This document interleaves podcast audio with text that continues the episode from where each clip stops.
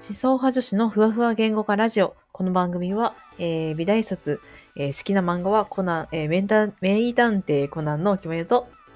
理系印刷好きな漫画は鋼の錬金術師の桃のえーこの二人によるいろいろなテーマに沿って、えーふわふわと言語化していくラジオです。はいいいや、なんか剥がれんかなって思ったわ。漫画読まないから さ更新されないんだよね 永遠のね。まあでもなんかそうこういうのってさ、やっぱあの初期面になりがちだからね。そうだね本当にあんま読まないから鋼はね面白いよねいつかお決めも好きだもんねうん、剥がれはいいよね、やっぱりなんかこう。みんな好きだしねうんうん、てかなんかサクッとさ、なんか変にダラダラ続かなかったところも結構、あの、好感を持っているんだけど。言えてる言えてるうん、ちょうどいい。い長さだよねね、なんかちょっとハガレン会をいつかやりたいと思いつつ、ちょっとやるんだったら、ちゃんとあの、一回じん実家に帰って原作を読んでからやりたいっていうね。そうだ ねちょ っそう、という思いと復習しないいとめっちゃ分かったんだよね本当面白いみみたたいいな。なそうそうそう気持ちみたいな感じだから、 ねちょっうとんちゃんとね、言語化しするためにはエピソードの細かいところをちょっとうん読み合わせしながらじゃないと。ねやりましょう、はい、っていう感じで、今日の、えーテーマですね。はい。今日のテーマは、まゆこの知らない香水の世界おです。はい。これはね、まあ、ももちゃんが結構香水にハマっあの、いつからだっけなでも結構去年そとうか。からハマってた去かな。年のね、7月末からハマりました あ、そんな、あれだったんだね。具体 的にあるんだよ。あーなんかさ、うんあ、の、私、正直あんまり香水そこまでハマうっん。たことないのと、うん、で、ただなんか、あの、誕生日にさ、うん、うん。香水くれたじゃんそうだね。そう、あれが金木犀の香りです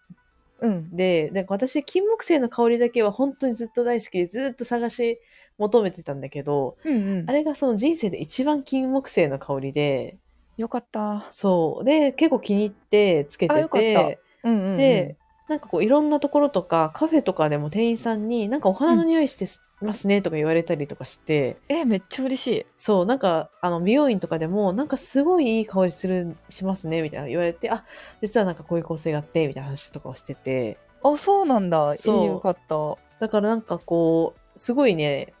あの、いい、いい感じに、こう、ハはッピーな気持ちになって使っていて、よかった。そう、というものだったり、っていうのとか、まあ家でね、ディフューザーとか、その、そういうの置いてこういう香り好きだなっていうのがあって、だんだんなんか、うんうん。香りっていいのかもしれないみたいな。おー、こちら側に来ます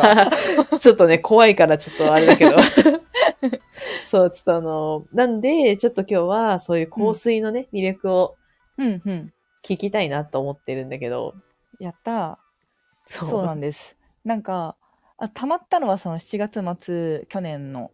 で、うんまあ、そっから、まあ、本当にいろんなお店巡ってうんいろいろ試したりとか、気に入ったものを買ったりとかまあしてるんだけどなんでハマったの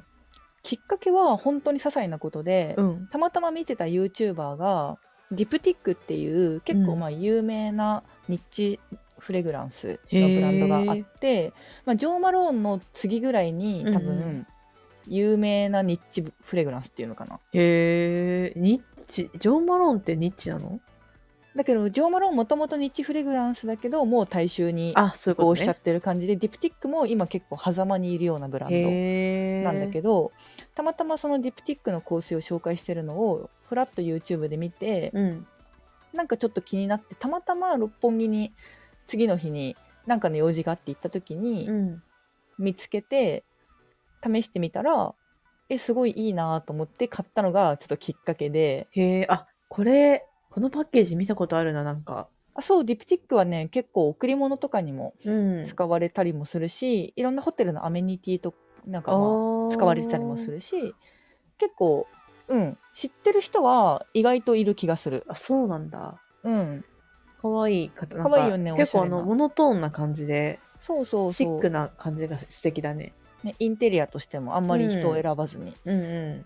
感じなんだけど、なるほどねそうでも香水の面白さとかって、うん結構いろんな切り口があるからこうそれ全部言ってたらちょっともそうねオタクがね うそう 炸裂しちゃうオタクが炸裂かしちゃらうからちょっとじゃあ今日は絞ってなんかこうそう思想的なところとか話せるとね、良さそ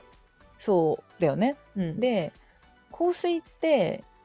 やっぱ何も知らないというか私も昔うん知らい。ない状態でなんとなく買ってた時とかって、はいはい。特に日本とかだとなんだろうなモテ香水とかいう文脈サムライウーマンみたいな。そう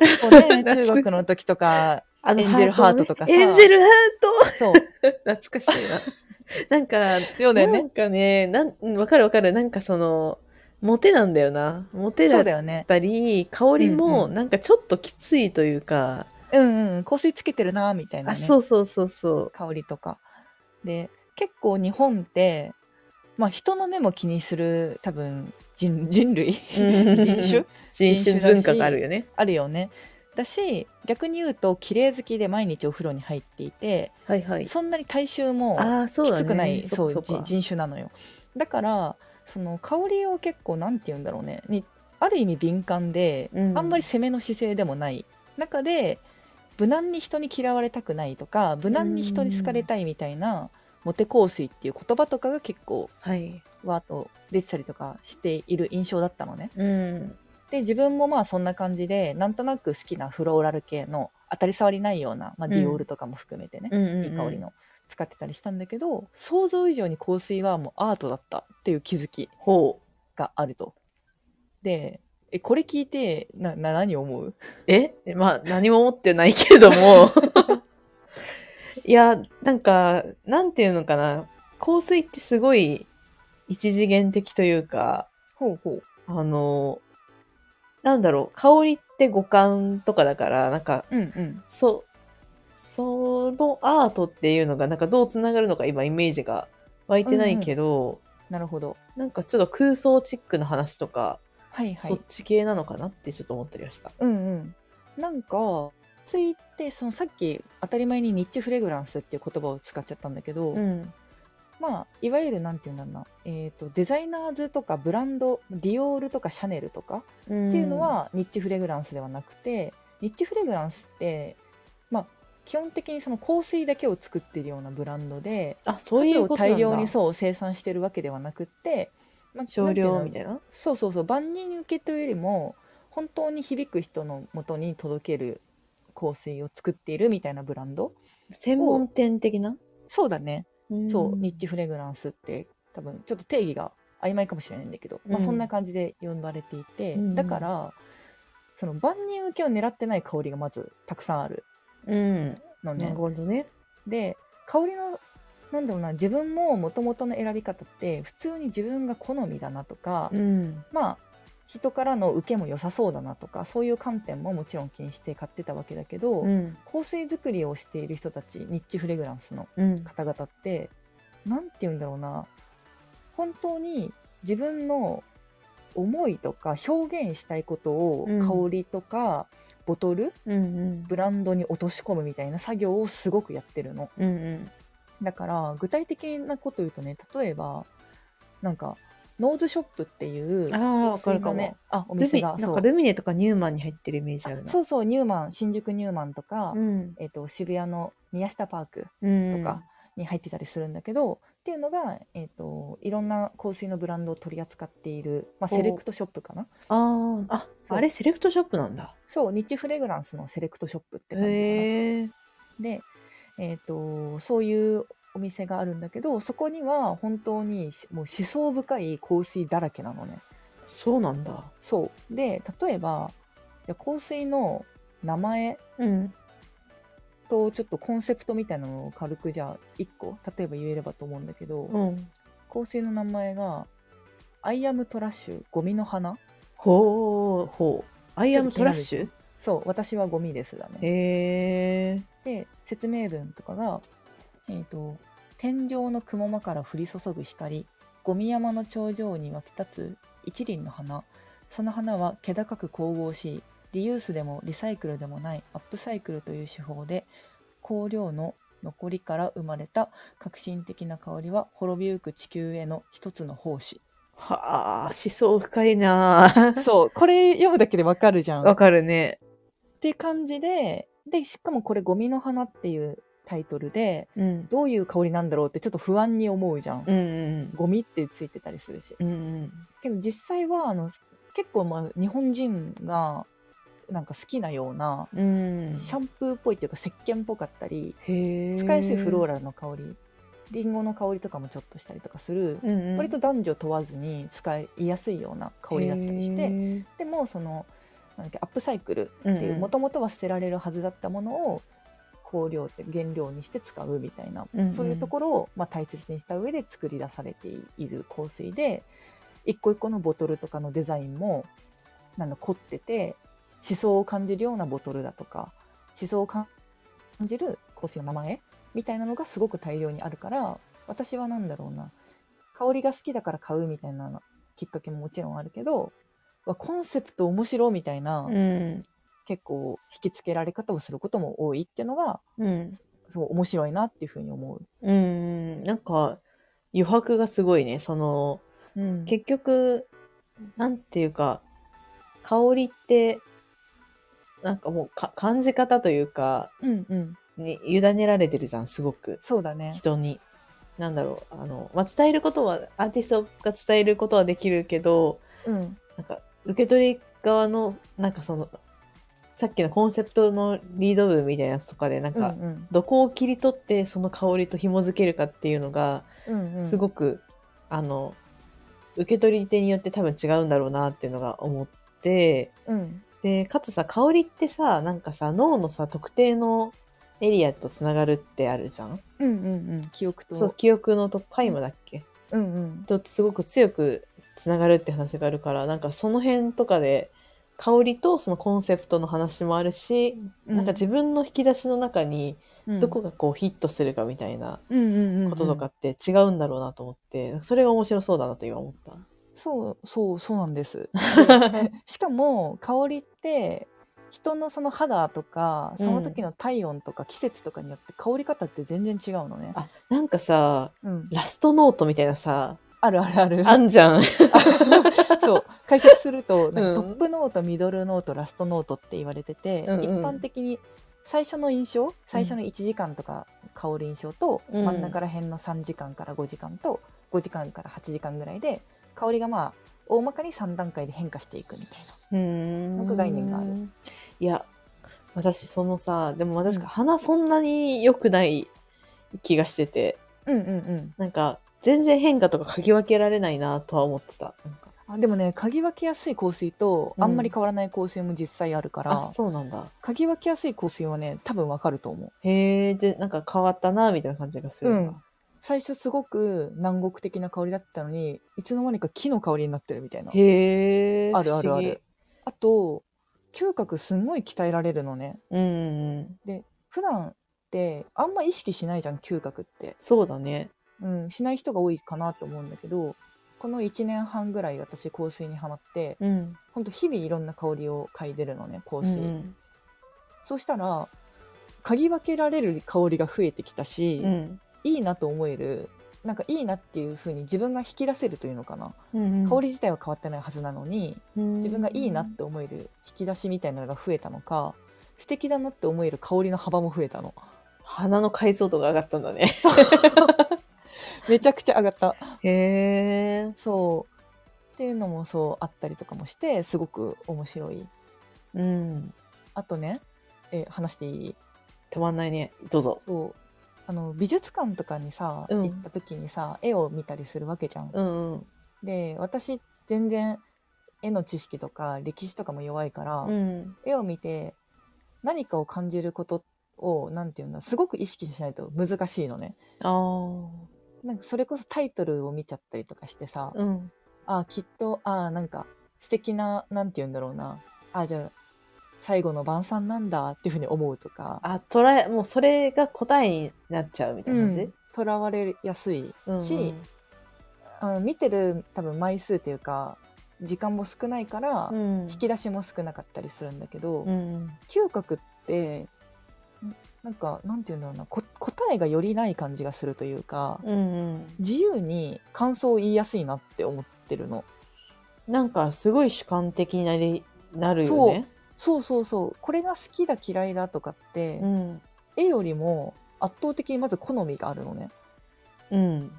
なんかこの香り好きだなとかこの香りりんごに感じるなとか、うんうんこの香り懐かしいなとか、うんそうう、いう自分の結構弱いうん、無能的な部分っていうか好き嫌いの思考性うんとかを素直になんか出しやすいっていうのはいもはい結構気に入ってるというか面面白いなって思う。うーん。いや、でうんもそうかもな。なんか、その、視覚的なものってうん結構、なんか、なんていうのかな。世の中で価値が決まっちゃってたりとか、ついてたりすすごいわかるる。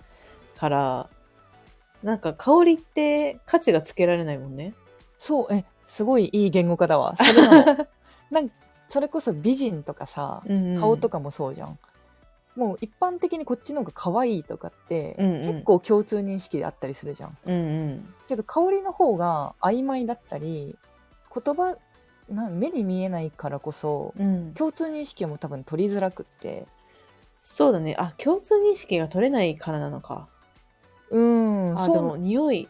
そうだね。リンゴっぽいとかも、え自分はピーチに感じるなとかも普通にあったりするしうんああ、あとあれかも、共有する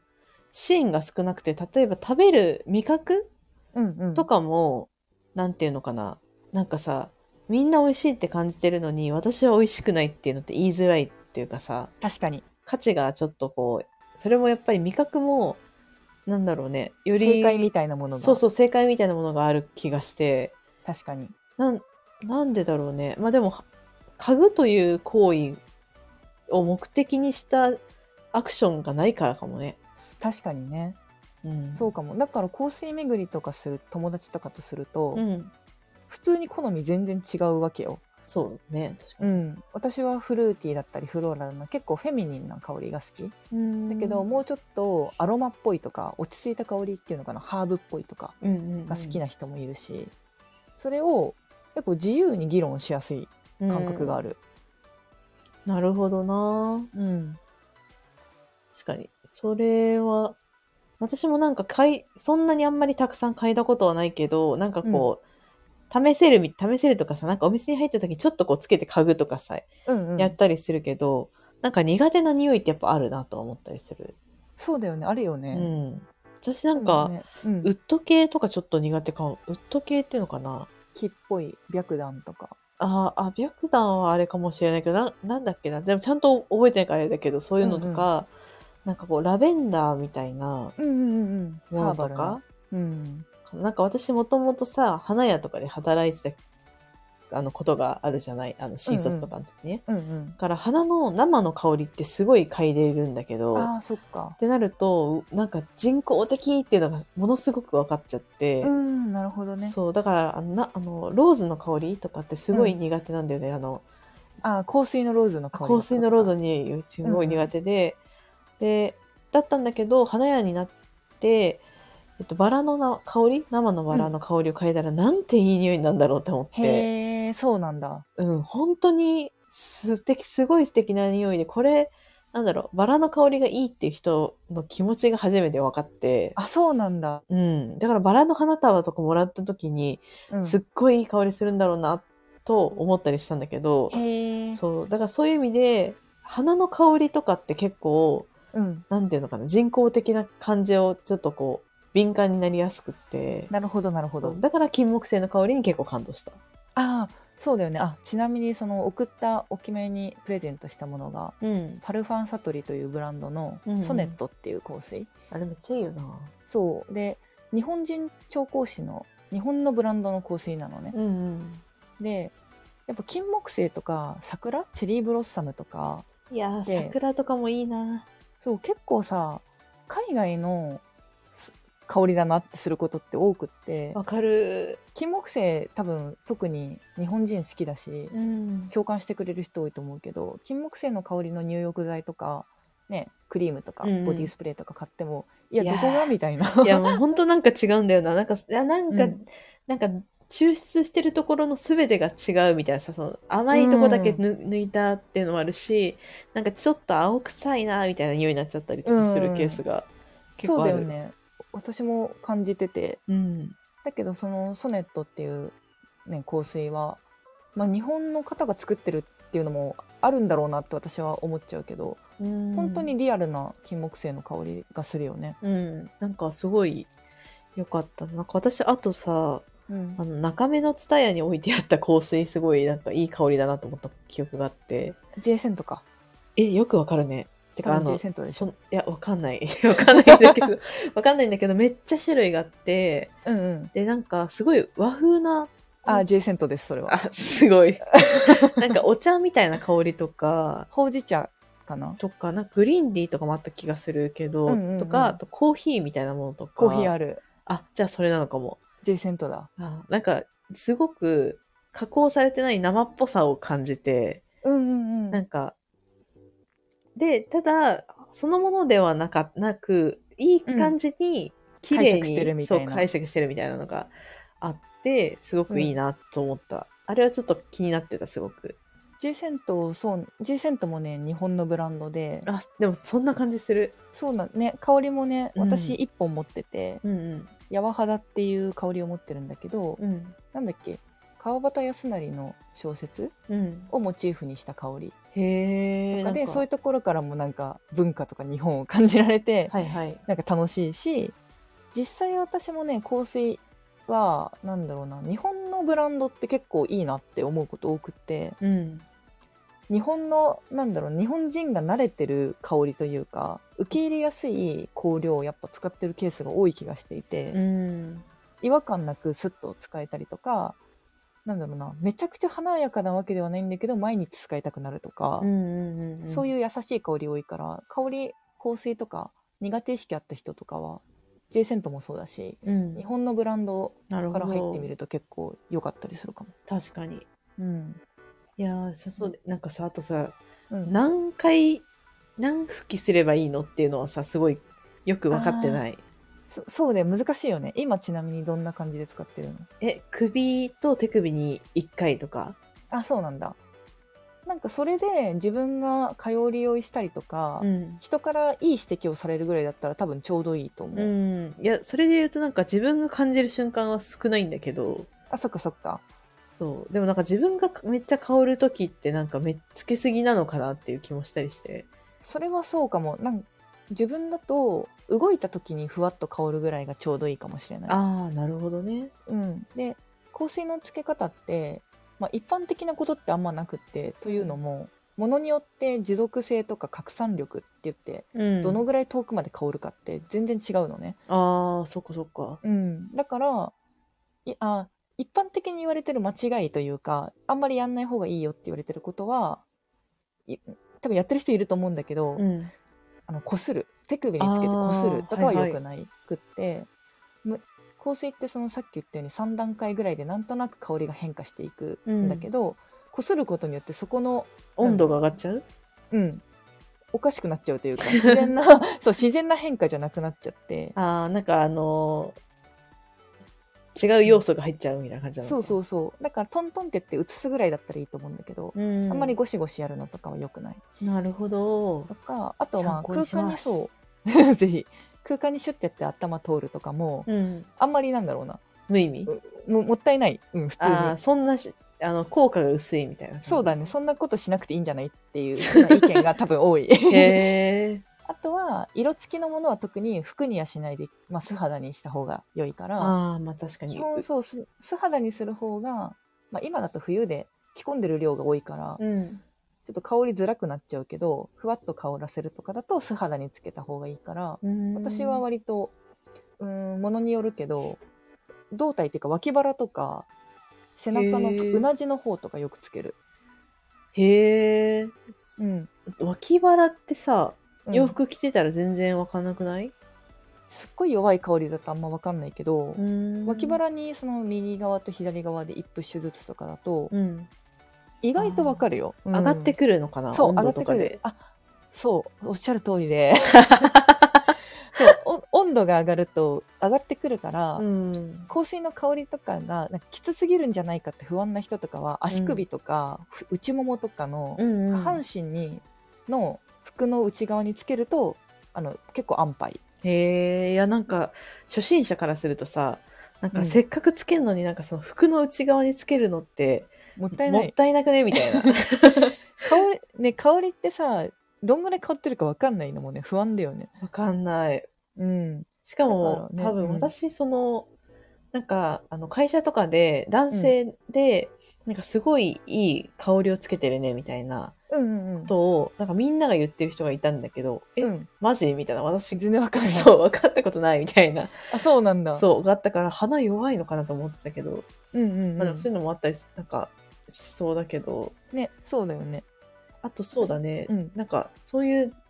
なんか、香りのセンスみたいな話とかも、あるんだろうなって思ったりする。いやあると思うようん。いやな、そう、うんだから逆に言うと、そのうん私、香りをあんまり、めっちゃ強くないと多分そんなに感じにくいというか、とか、あとすごいごいやっぱ近くにいるとかいう人だと変わってくると思うんだけど、うんうんなんか、だから男性の香水とかあんまりわからんというか、うんうんうん男性特にやっぱ日本の男性とかいわゆるねディオールのソバージュとかがうーんなんか男のモテ香水としてあよくそうなんだ紹介されてたり私全然あんまり好みじゃないんだけどうんうん。なんだけどやっぱうんなんて言うんだろうなあさっき香りは記憶に残るみたいな話もあったけど、うんうん。まあ大衆が使ってるみんなが使ってる香水って、うん。結局重なる人も出てきちゃうわけじゃんこの香り素敵だなうわ元彼を思い出すとかドルガ例えバばね、ドルガバのね、あそうだそうだそのエイトの世界観になっちエゃイうかトらになっちゃうん だ。そうやだー。そうじゃんだからなんか男性も女性もだけど自分の一本お気に入りの香り、うんいシグネチャーセントっていうんだっけなってよ言ったりするんだけど、うん。私の香りはこれだみたいなうんをもうずーっと使い続けるとか、いいうことをやるとなんかモテ香水みたいなのを選ぶよりも、うんうんなんかよりなんだろうな特確か別にな自分でいられるうんうんっていうのもあって楽しいなって思うし男性もやっぱ男性と女性でまあなんだろうな結構ジェンダーレスな、うんなんだろうな価値観とかも増えてきてるけどさ、う、ん、まあ、男性らしい女性らしいっていう香りのイメージってなんとなくあったりするじゃん。そうだね確かにやっぱ甘すぎるとフェミニンな感じがしフちゃルうーティーなな香りとかねそうだねだしレザーとかの香りだとやっぱちょっとバイクとかも連想してあー男性っぽい強かったりへえそうたあのスモーキーな香りとか煙っぽいとか、だから割とそうだねあるけどうーん自分のまあ好みとうんどうだろう、ね、店員さんとかもそれこそ結構プロフェッショナルだから、うん相談しながら好みとなんか大衆受けのバランスを結構見ながら、お気に入りの一本とか探すと楽しいんじゃないかなって。へーえじゃあ最後に、えっとうん初心者だったらまずはここに行けばいいよっていう店をちょっと教えてください、うんうんあーえっと初心者だったらうーんあ2個言うと池島ノーズショップのうん新宿店、有楽町店うん麻布台ヒルズ、うん新しくできた、うんが結構、えっと大く大きくって、うん扱ってる香水数も多くって、うんノーズショップの、えっと方々すごくみんな詳しいからそこが1個かな。うん別に1個の 時点でごめん一個の三つ3言っつてるけど三つ言っちゃってるから、まあ、頭に残んないけど、まあ、とりあえずノーズショップに行けってことね。デカめのノーズショップに行けっていうことだけ覚えとけば大丈夫ね。そうえあともう1個言うとしたら、うん。有楽町うん。に阪急メンズ館がまああって、うん。そこの1階のフロアも香水の、えっと、エリアがあるんだけど、うんうんそこはノーズショップと違うブランドがたくさんあるから、うんそこと有楽町のルミネをセットで行くともう完璧もうどんどん増えてくじゃん。有楽町がだからいいかもああ、もうと、わかった。有楽町の、え、そうノーズ阪ショ急ップメンズはと,、待って、ノーズショップはどこにあるんだえっとルミネあ、もうじゃあ、とりあえず、有楽町のノーズショップに行って、そこから考えるっていうそ感うじすれ阪ばいい急メンね。ズ館、うんぜひぜひって感じかななるほどね。じゃあ、ちょっはとい皆さんも、えっと、有楽町のルミネに行ってみてください。行ってくださいぜひはい、行ってみてくださいということで、はいはい、そんな感じでしょうか今日はこんな感じです。はい。思想派女子のふわふわ言語化ラジオ、略して思想ふわでは、概要欄にお便りお便りフォームを掲載しています。感想や質問など、お待ちしています。はい、ということで、はい。ありがとうございました。ありがとうございました。